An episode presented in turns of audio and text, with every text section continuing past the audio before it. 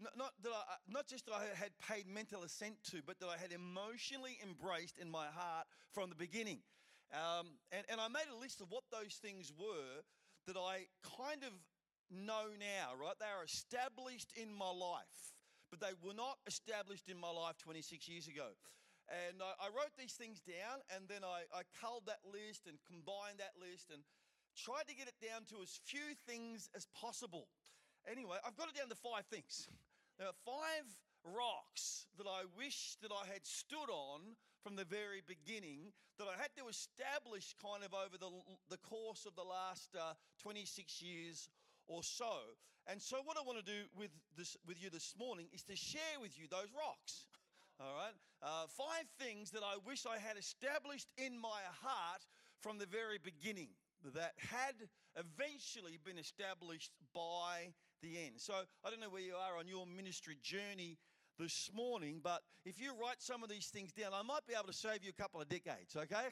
And I put you ahead of where I was at when I was at your point in the journey or whatever. So I'm just going to list them off and talk about them. And then that will be our first session together. The first thing is this. The first thing is indeed to go deep, right? Expect to go deep. I remember when I was sort of setting out on the path of taking over the church, Pastor Wayne Alcorn, who some of you have heard of, he was a senior pastor before me, right? And so I wasn't taking over in a shaky affair that was, we were wondering if it was going to hold together, right? I mean, this was a great church. And, Wayne then was the National Youth Alive Director. He's gone on to become our national president. And so the ball's been kicked to me, and I've got the ball now. And these are decent shoes, right? That this, what was I? I was a 32-year-old kid or whatever at the time, and I've got, I've got some reputation to live up to here. And initially, my thought was keep the boat afloat. Initially, my thought was don't stuff it up, right? Whatever you do, don't mess it up. And I found myself inadvertently making decisions of survival. Decisions to not mess things up as opposed to decisions to put the whole thing on the altar before God and go deep, right? And what I've realized is if you don't go deep, you may as well go home, right? That if you don't go deep, I don't know how many of you have ever struggled with your prayer life. Don't put your hand up, you sort of struggle to read your Bible and sort of get that devotional thing happening, established in your life. Let me tell you this. When you go deep, you haven't got to try to establish your prayer life. Your prayer life establishes you, right? It's like, oh, God, help me again today, It's like when you're deep, right, it's kind of like you haven't got to come to worship like we were, having a minute ago. It's not kind of like, oh, well, I suppose I better lift my hands, I am the boss, People are watching. Hallelujah, praise the Lord, I hope so-and-so's here. I hope such and such is not sitting at the back. It really annoys me when they fill it from the back, as was said. That really annoys me. And but I've got my hands raised there. My head's all over the place, right? But when you're deep, it's kind of like you're hanging on to every word that's said there. It's like, yes, Lord, I am free. Thank you, Lord. I'm not bound by the fetters of this crisis, this impending crisis that I'm facing. I'm free. You're hanging on to every word. They are meaningful for you because you've gone deep. One of the things I realized is that deep is the normal place for a leader to be. Don't think about, well, once I'm over this crisis, once we get out of this situation, no, you're only going to go deeper, right? You've got to go deep. Now, and I was talking to Anthony and Jess before, and I'm so excited how great things are going out there at Tenham Sands. And it's just great, and they're talking about, the school and the property. I think, wow, the big smiles on their face thinking, you guys are in deep. Praise God, This all sounds so great, but you're in deep. I know you're in deep, right? I've seen the joint. And but how many know when you're in deep, that's when you see the miracle, powerful, providing hand of God, right? You got to go in deep. I remember when we our first building program that we set out there in Centro, and we were building this multi-story medical centre, come offices and all this kind of stuff for us, and it was costing millions of dollars, you know. And I remember talking to the guy at the council about getting council approval. Anyway, because it was multi-story, we couldn't. There was no way we could provide enough car parks. It was impossible. And the guy said to him on the phone, he said, "Mate, you have a snowflake's chance in hell of this going through." There is no way this is going through because you simply cannot meet the code, right? You simply, it just don't fit. What you are proposing doesn't fit on the square that you have. You cannot do it. Well, you never say can't to God, right? How many know God is not restricted by the boundaries of the parcel of land? And so, you know, God gave us some strategies, and we came up with, well, you know, we've got this block of land over here. Anyway, whatever we did, and at the end of the day, we got it through. Well, I'll never forget the day one of our big concrete pours, and I don't know, we must have had about 30 or 40 concrete trucks, you know, and they're right down. In fact, the whole of Pring Street, right, which is there's a private hospital there. When we first went in there, it was just a residential street. Now it's like the Wickham Terrace, if that means anything to you. It's the Wickham Terrace of the West, you know. The private hospital's just spent $180 million upgrading, and all of the houses have now become specialist rooms. Right, and so this was what sort of, you know, this was some of the cogs that were ticking in my mind. Well, we should need to put up a multi-story medical centre here because that's what the need is, and we're zoned, you know, medical and so forth. But I was watching these concrete trucks, and there was about 40 of them. No car could move in Pring Street because it was just line up, concrete truck after concrete truck after concrete truck. And I think we're spending like $150,000, $200,000 today, you know. And I remember watching these things coming. We didn't have the money. I'm thinking, why didn't somebody stop me?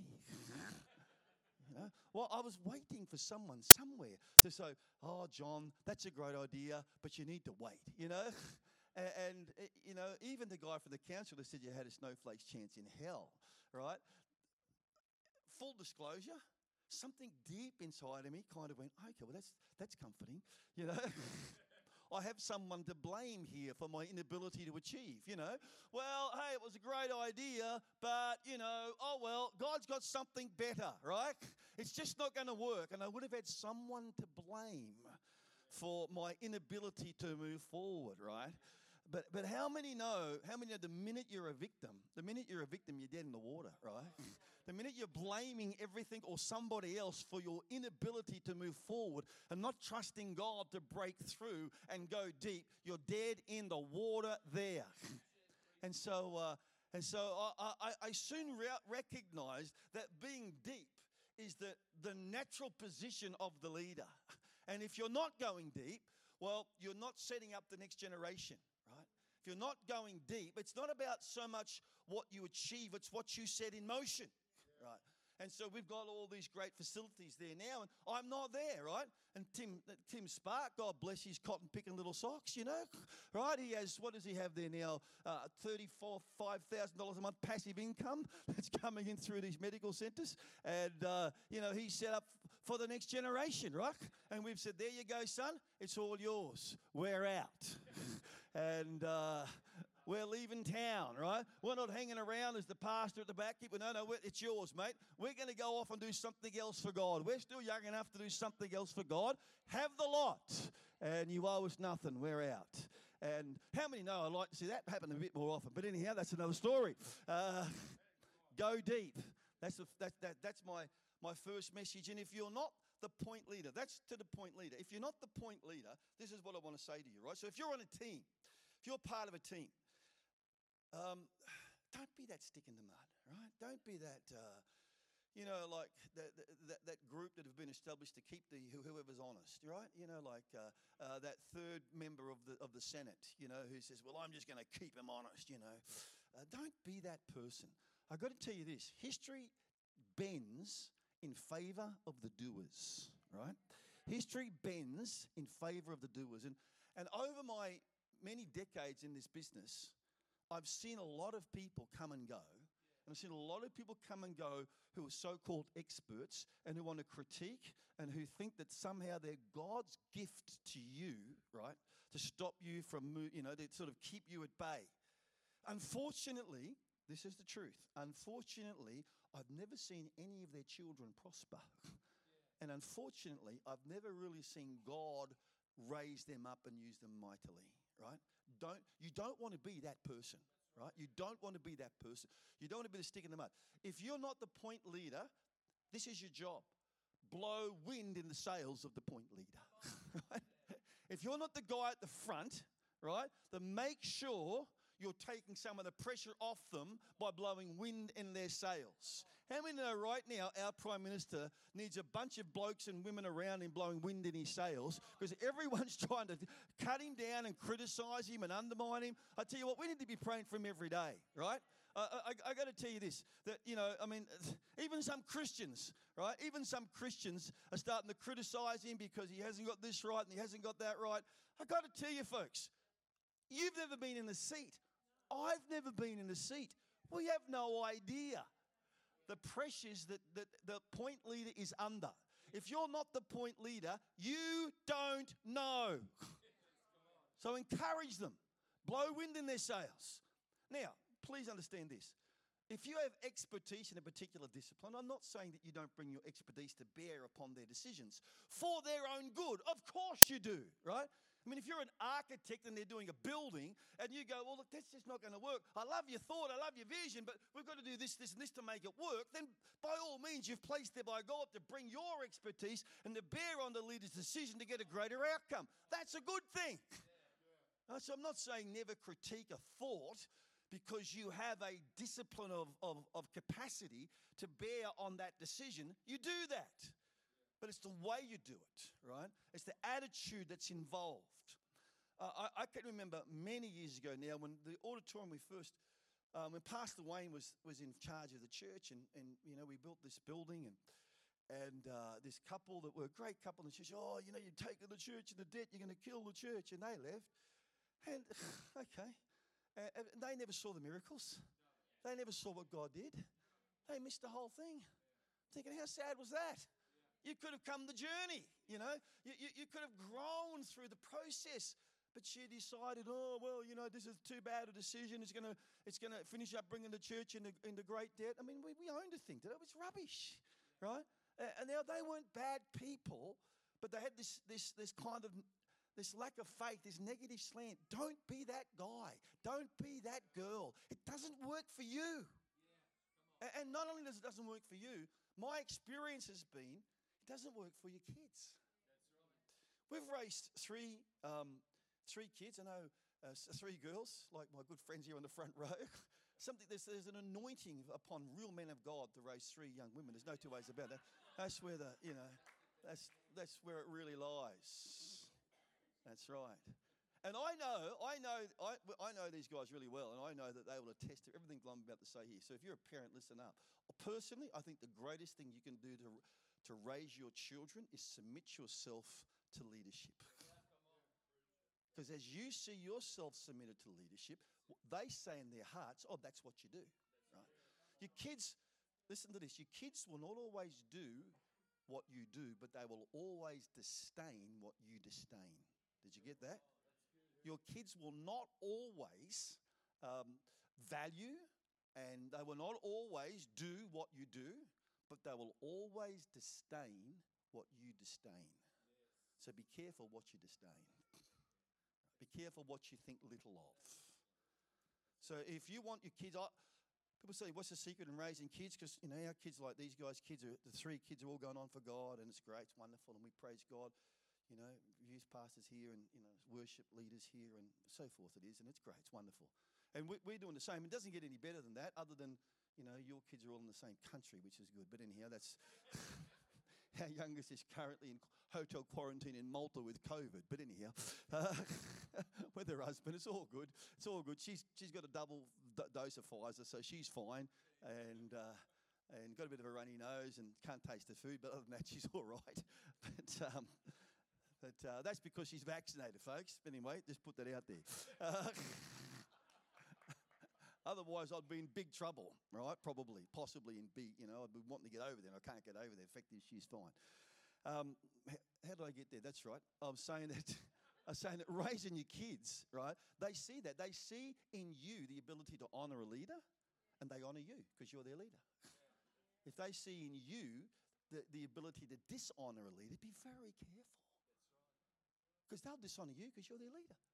If they see you disdain leadership, they'll disdain leadership. And then you'll say, why aren't you doing this? Wow. Yeah. Blow wind up the into the sail of your leaders. Go deep. Don't have 1 year's experience 20 times. Have 20 years experience, right? There's always someone. There's always another river to ford. There's always another mountain to climb. There's always somewhere else to go deep in, right? And we got to a point now where, as you know, we've plunged ourselves into the National Missions Office. So we are now the National Missions leaders. We're still young enough to give something new a go.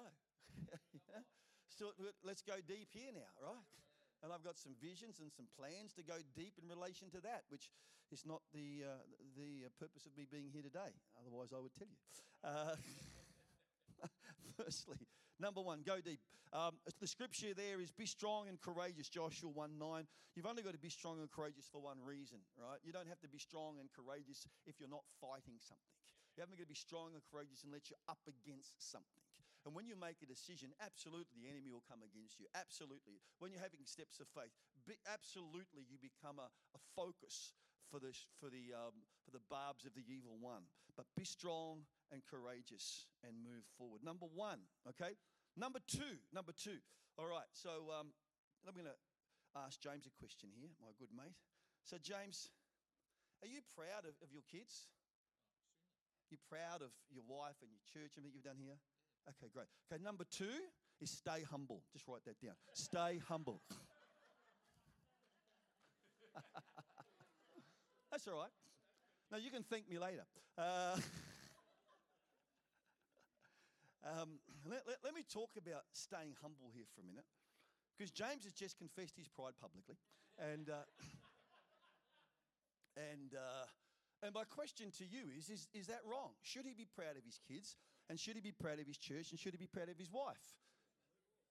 Okay, you're all getting up against me. No, you're not. Yeah, of course he should be. Of course he should be, provided it's the right kind of pride. And let me explain to you the difference here, right?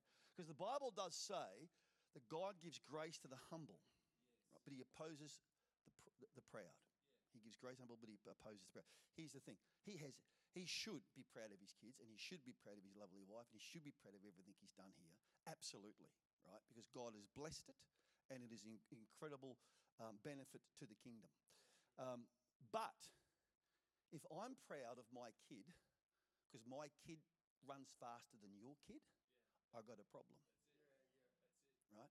If I'm proud of my church, because my church is bigger than your church, I've got a problem. Mm-hmm. Right? So here's the issue. See, we've got to stay humble, right? But you can be humble and proud of what God has done for you. Right? The difference is comparison. Right? If I'm proud of my wife because she's better looking than your wife, I've got a problem. Because eventually someone comes along with a better looking wife than mine and I'm destroyed. Right? You know what I'm saying. Now, that's a bit trite, but you understand what I'm saying. If I'm proud of my kid because my kid runs faster than your kid, then someone else comes along and runs faster than my kid. What do I do with my kid? Right? Then I'm in trouble. You see, when I say number two is stay humble, we need to recognize that everything we do is by God's hands. Right? God can lift his little finger. This whole thing falls apart in a moment. We can never lose sight of that. But what I find as the point leader, right, the secret to staying humble is keeping out of comparison. Right? Pride is fundamentally comparison. Pride is the sin of Lucifer. Right? Pride is the stench of hell. The infiltration of hell into the church is pride. Spiritual pride. I look down on other people because they are not as good as me, right? I can look down on you because you're an adulterer. I can look down on you because you're a drunkard. I can look down on you because you are a drug addict or whatever, right? I love what C.S. Lewis says about this. C.S. Lewis says that those sins are flea bites compared to the sin of pride. He said, all those sins the church will deal with, right? If this man's a womanizer, then, you know, we'll remove him from leadership. If he continues, we'll kick him out of the church, right? If this man's a drunkard, you know, we'll deal with that. This man's full of pride, we can raise him up and make him the leader, right? Yeah.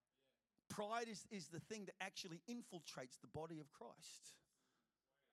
And Lewis points to the fact that, you know, alcoholism, infidelity, etc., etc. He said those things are flea bites. They're minnows. The real issue is pride.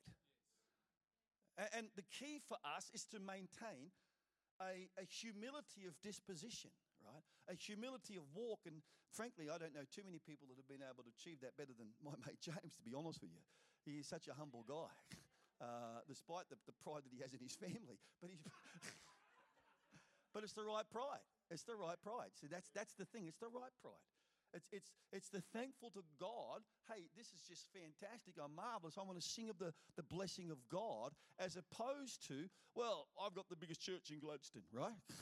As opposed to, you know, well, my kids are doing this and my kids are doing that, and what a good boy am I? No. He's just proud of them because he loves them, because of who they are. They haven't got to do anything. He just loves them, and that's the right thing. That's the right thing. And so. I say all that to say this. The secret of humility with the leader is stay out of the comparison trap. Simple as that. Stay out of the comparison trap, right? Be thankful for God for the lane you're running in, and run in that lane for all your heart. And don't lift your eyes up and look at the guy beside you and think about his lane. Don't do that. You run in your lane.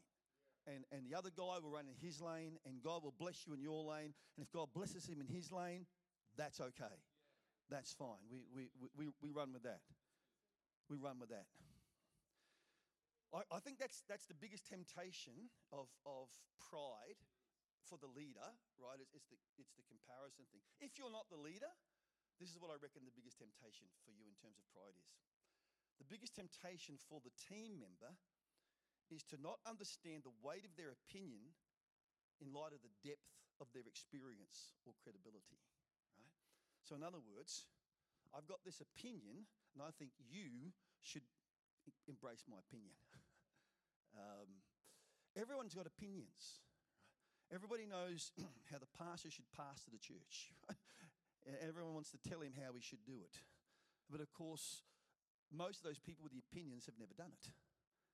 And you've got to appreciate the weight of your opinion as opposed to the weight of your experience, right? And just appreciate that. I'm not saying never express an opinion. I'm saying do so in relation to the weight of your experience, right? It's a little bit like the last point, I suppose. But, you know, I was at the football the other day, and I was watching this bloke rip into the umpire, you know, the blind maggot, etc., etc. And and I was thinking to myself, and his 10-year-old kid, whatever, was beside him. I was thinking to myself, I really feel sorry for that kid. You know, you are completely undermining the authority of the duly appointed authority on the field.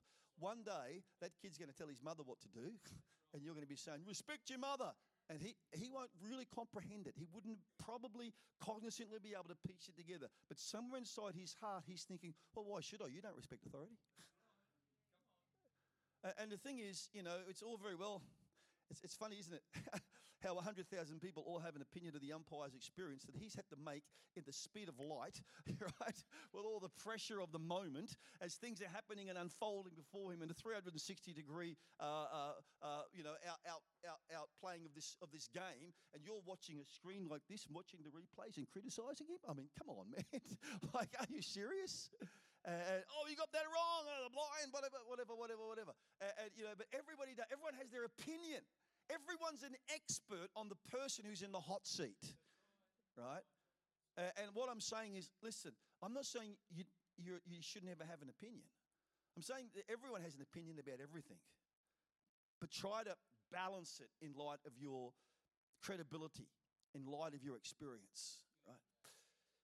If someone comes to me who's further down the track than what I am, then I'm probably going to listen to what they've got to say, because the weight of their opinion carries with it the composite weight of their experience. You know, when the captain of the, when an earlier captain of the Australian cricket team talks about the current captain of the Australian cricket team, I tend to go, okay, well, he's been there, right? As opposed to just a journalist who's writing up an opinion piece, who's never even played for the country. You think, well, what does he know? What does he know? And so I just think we need to be really careful again. You know, everyone thinks the Prime Minister should have done this and that and the other thing. But you weren't in his seat. You didn't understand what was going on at the time. Have an opinion for sure, right? But appreciate where your opinion sits in relation to your experience and credibility. Stay humble. So that's humility in work clothes, right? For you just there. Number two, stay humble. Number three. So number one was for me, go deep, right? Just get out there and become totally dependent and reliant on God. And then if God raises you up and you see great things, stay humble. Realize it was all God in the first place. Yep. Okay, number three is give away authority. Give away authority. Christ himself gave apostles, Ephesians 4:11-12. Why? To equip the people for the work of service so the body of Christ can be built up. And so I'd say if you're the point leader, look far and wide. The miracle's in your house. Right? Don't just look to the immediate circle. Don't look to the people that you know you're confident with, or you have trust with, or you have an experience with. Think about everybody. Those who have just come, those who have been there a little time. When you're looking to expand your base, give away authority. Give away authority. Right? Take risks when you're doing it. Take risks when you give authority away. Right, don't just stick to, you know, the tried old kind of, you know, Clydesdale that you know is going to take all the pressure and isn't going to let you down. There's tendencies to do that, and every church has got a few of those old Clydesdales that, you know, they've got that strong back and they just take on another one, and some of you are here today, and God bless you, we love you, right? We love you. But as the point leader, keep a broad mind and a wide view on who potentially might do something, and take some risks on who you trust. Take some risks on who you delegate, on where you send authority. To the point leader, if you're here today and you're not the point leader, you're part of the team, then I say this in relation to this same point. Don't look to your point leader for a position. Only look to God. If you think that, well, you know, James is the giver of gigs, therefore I'm going to become his best friend, you know.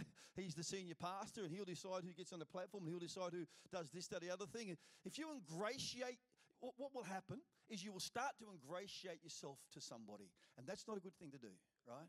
You look to God. Don't look to man. Don't look to whoever the point leader is as the person who's going to raise you up. I remember getting a letter once years ago from this girl's father, because she had this wonderful ministry of dance, and he didn't feel like she was getting a fair crack to exhibit her ministry of dance, you know. And he wrote me this letter, you need to be doing this and this and this and this and this so that my daughter can dance. And I'm thinking, wow, mate, you know, you're trying to manipulate me here. Bad thing. Don't try to manipulate the leader to get a gig or to get an opportunity, right? Look to God. God appoints and God removes, and God changes things around. But the minute you try to manipulate, you take things in your own hands, and it never ends well for you. It never ends well for you. You can tend to lean into a leader. If a leader, you think this leader's going to raise you up and they'll do all kinds of great things for you, make all kinds of opportunities for you, inevitably one day they take those opportunities away, and that person immediately turns from an angel into a devil, right? Yeah. Who do you think you are? But you were doing this for me. You were doing that for me. No, you were looking to that person, right, to make a way for you. Don't look to a man or to a woman to make a way for you. Look to God, right? So in terms of this whole idea of the Ephesians 4, if you're the point leader, look far and look wide. If you're not the point leader, look up. Don't look far, don't look wide, look up. Because God gives apostles, prophets, pastors, evangelists, teachers for the, et cetera, right? Not the senior pastor, not the state president, right? It is God. It is God. So give away authority, look to God. Okay, so what have we got? We're going deep. We're expecting that that's what this leadership thing's all about. We're going deep, and while we're deep, we're praying, we're worshiping, because we're hanging out there with God. And when God comes through, we stand humble. We're not taking the glory to ourselves. We're not thinking what a great person I am. We're not thinking that, wow, my kingdom's expanding. Look at compared to them. We're just keeping our focus on the track that God's got in front of us, and we're thanking God, and we're looking for the next mountain, right? And along the way, we're giving away authority. We're delegating as much as we can along the way. And the team are not looking to me for their gig. They're looking to God, but I'm looking to lay off as much as I possibly can, right? Okay, you want this next one, right? This next one is so very important. I'll give you the scripture first, because if I don't give you the scripture first, you might misinterpret this. Galatians 6:5 says this. Galatians 6:5 says this. For we are each responsible for our own conduct. For we are each responsible for our own conduct. Okay, here's the point. Play the God card sparingly. Play the God card sparingly. God told me. But Pastor, God told me. Oh, but God told, why are you doing that? God told me. Yeah, okay. God told you. Right. Right. I don't want you to think that I don't think God speaks, right? Because God speaks to me all the time. Okay? We're Pentecostals. We live off, our breakfast is this constant communication with God. The Holy Spirit speaking to us and us responding. But I don't use that as a means of manipulating others, right? Or as a pretext to justify my stupidity. Did you get that? Come on. Say it again. I'll say it again. Okay. I don't use God told me as a means to manipulate others or as a pretext to justify my stupidity. Right? Over the years, I've had so many people come into my office and, Pastor, God's told me. I can't think of one that actually happened. Not one. And when I preach, folks, I seldom say, right? I'm not saying never say it. I'm not saying never play the God card, right? Keep it for resurrections and crucifixions, right? Keep it for big moments. Big moments. Because if you play it every day, right, it's kind of like the people think God's this schizophrenic being, you know. God said this and now he said that. Well, God told me to do it. Well, why did he? That didn't happen. Like, what's the go with that? Folks, we don't have to use the God card. God said, let there be light, and there wasn't a lot of discussion about it. There wasn't a sense, well, you know, God said there'll be light. No, there was just light. Because when God said it, that's the end of it. There's no negotiation. There's no discussion. There's no story. It's done. Right? Now I don't want you to think that I don't believe God speaks to me. But if God speaks to me and if I feel I have a word for James, I will come to James and I'll say, James, I just sense God is saying this. I'm not going to go to James and say, God's told me this about your life. God is infallible, but I'm not. I am fallible. I get it wrong. And sometimes, I know this has never happened to you, but sometimes I might misconstrue the voice of God for my own desire. And when I say God is saying this, what I'm really meaning is, James, I've been wanting to tell you this, but I don't want to take responsibility for it, so I'm blaming God. Boom. You just, oh man. I just see this God card played with a lack of wisdom. And as a means of manipulation or as a pretext to justify my silly decisions that really are not necessary. It's not necessary. And you don't have to say, that's why I started with the verse. Take responsibility for your own conduct. Yes. Right? I chose to marry my wife. If I thought it was God, well, God, why did you do this, right? There would be points in my marital life when I would be blaming God for my situation. But I got to recognize, no, I chose this, right? We got to make the best. We got to work it out. We got to battle it through, right? We can't just say, well, why are you married? Because God told me to marry her. Duh.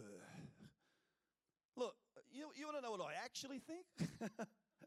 I'm just being really honest here. Well, I think I probably could have married a dozen different women.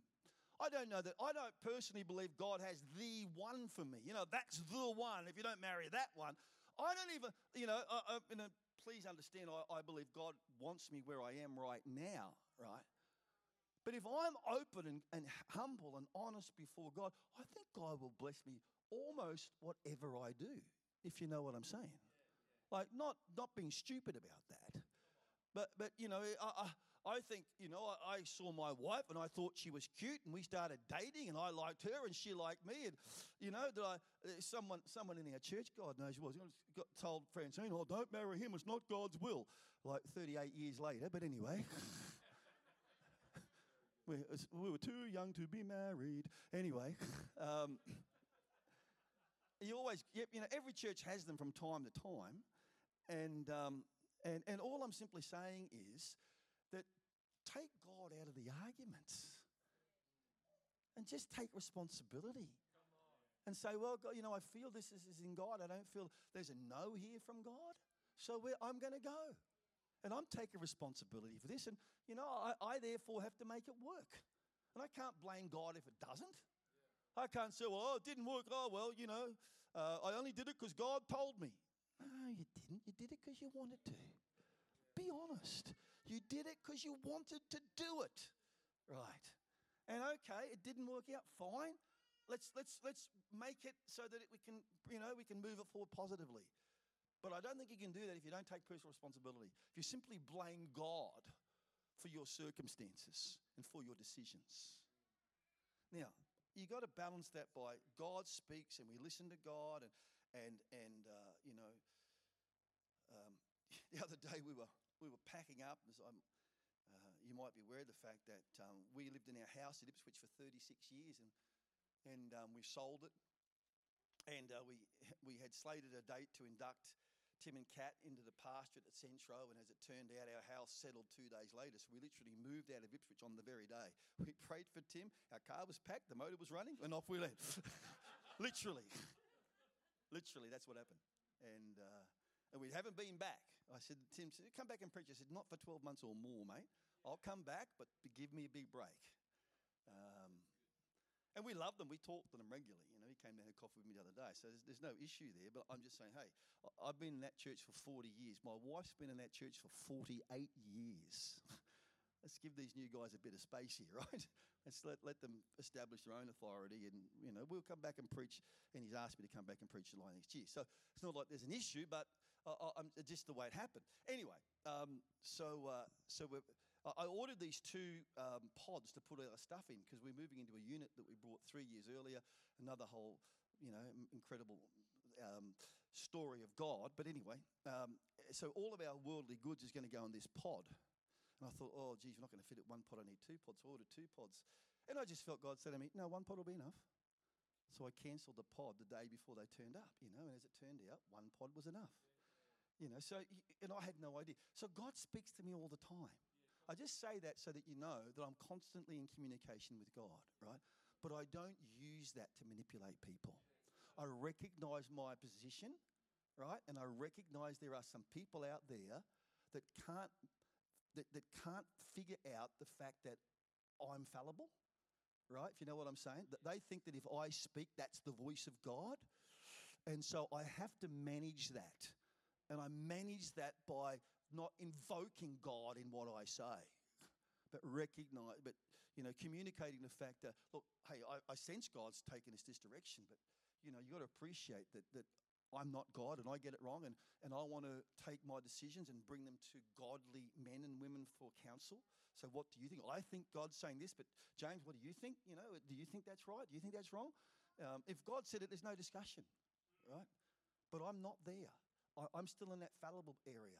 So I want to listen to my brothers and, you know, to the wise people God places around me so that there's a confirmation of the God thing. Okay. Number four. Help me over time. Okay, great. Number five.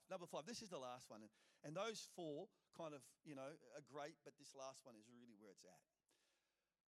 I can tell you something about professional sport. I follow professional sport. I've never been a professional sports. Well, that's not true. I actually got paid for a game once, so I have been a professional sportsman.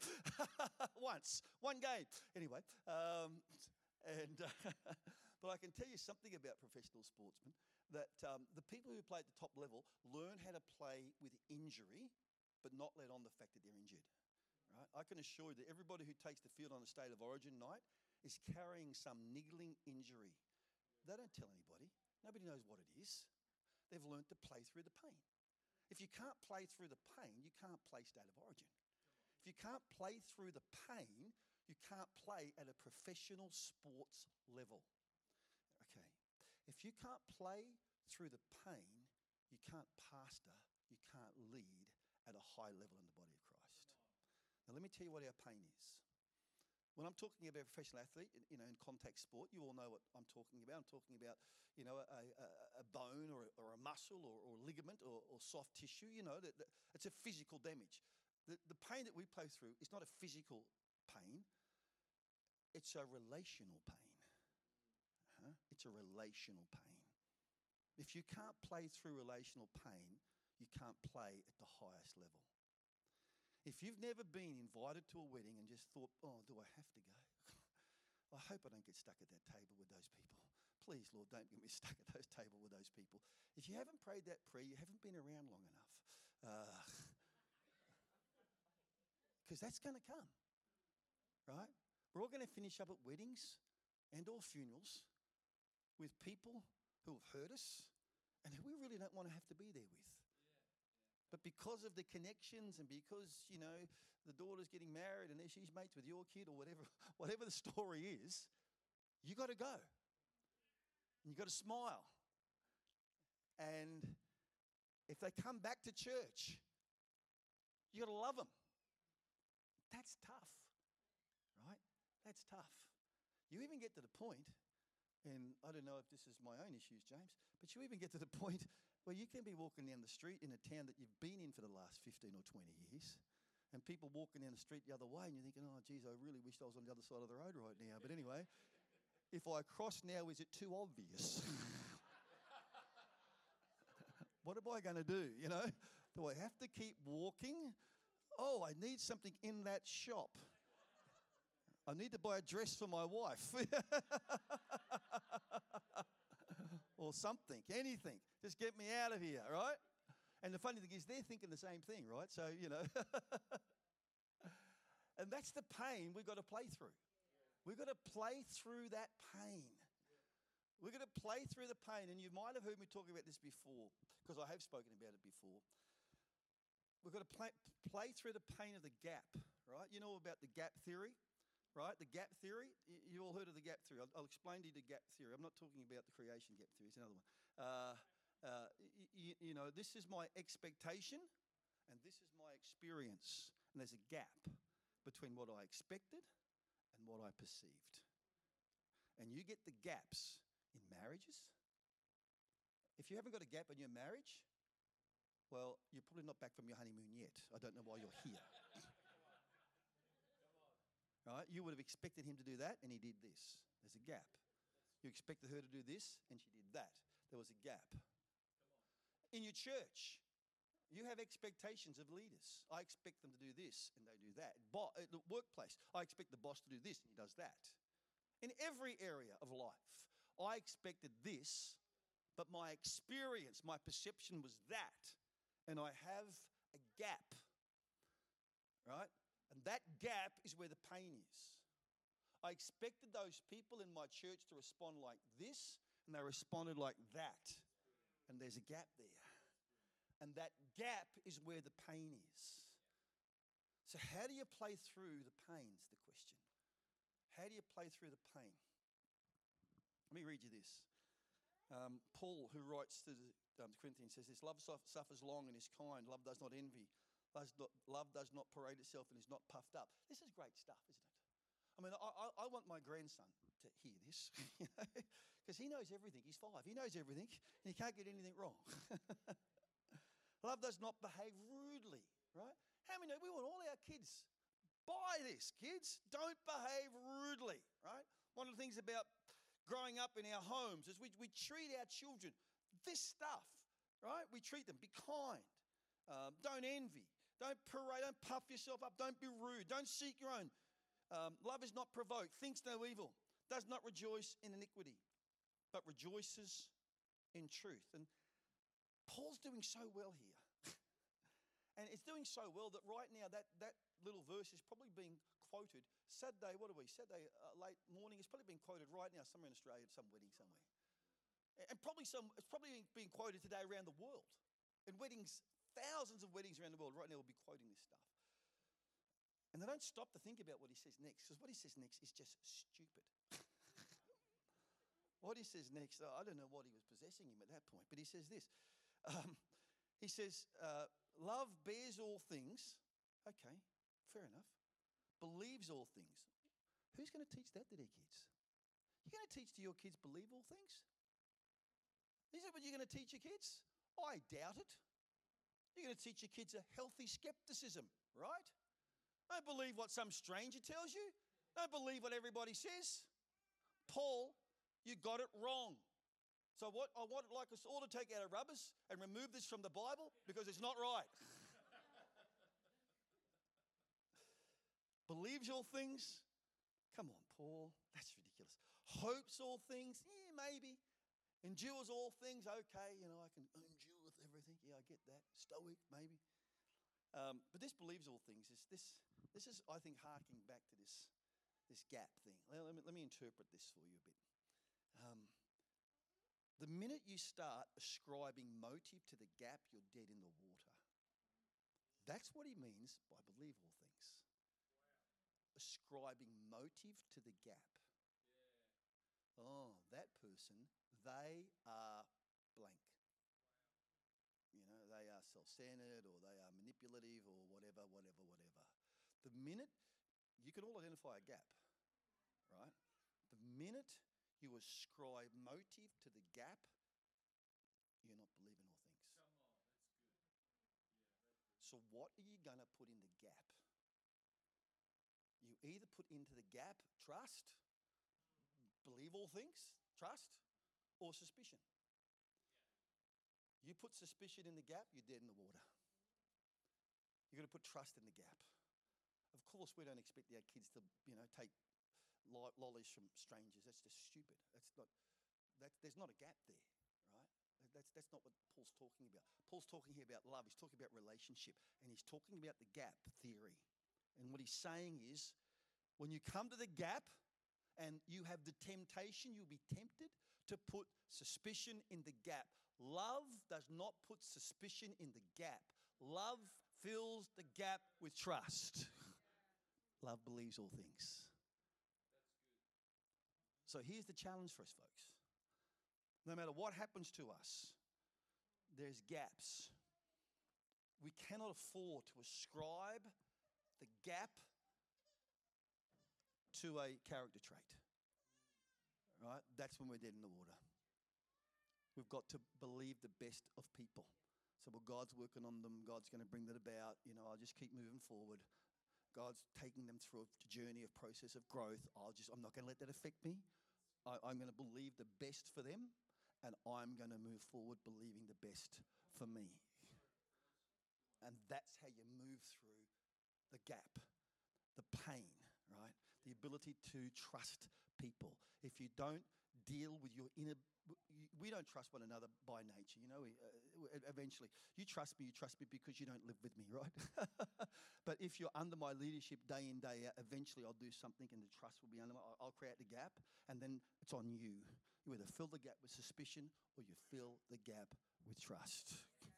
And what I'm saying is, when it comes to people, we've got to identify the gaps, know the temptation, and fill it with trust.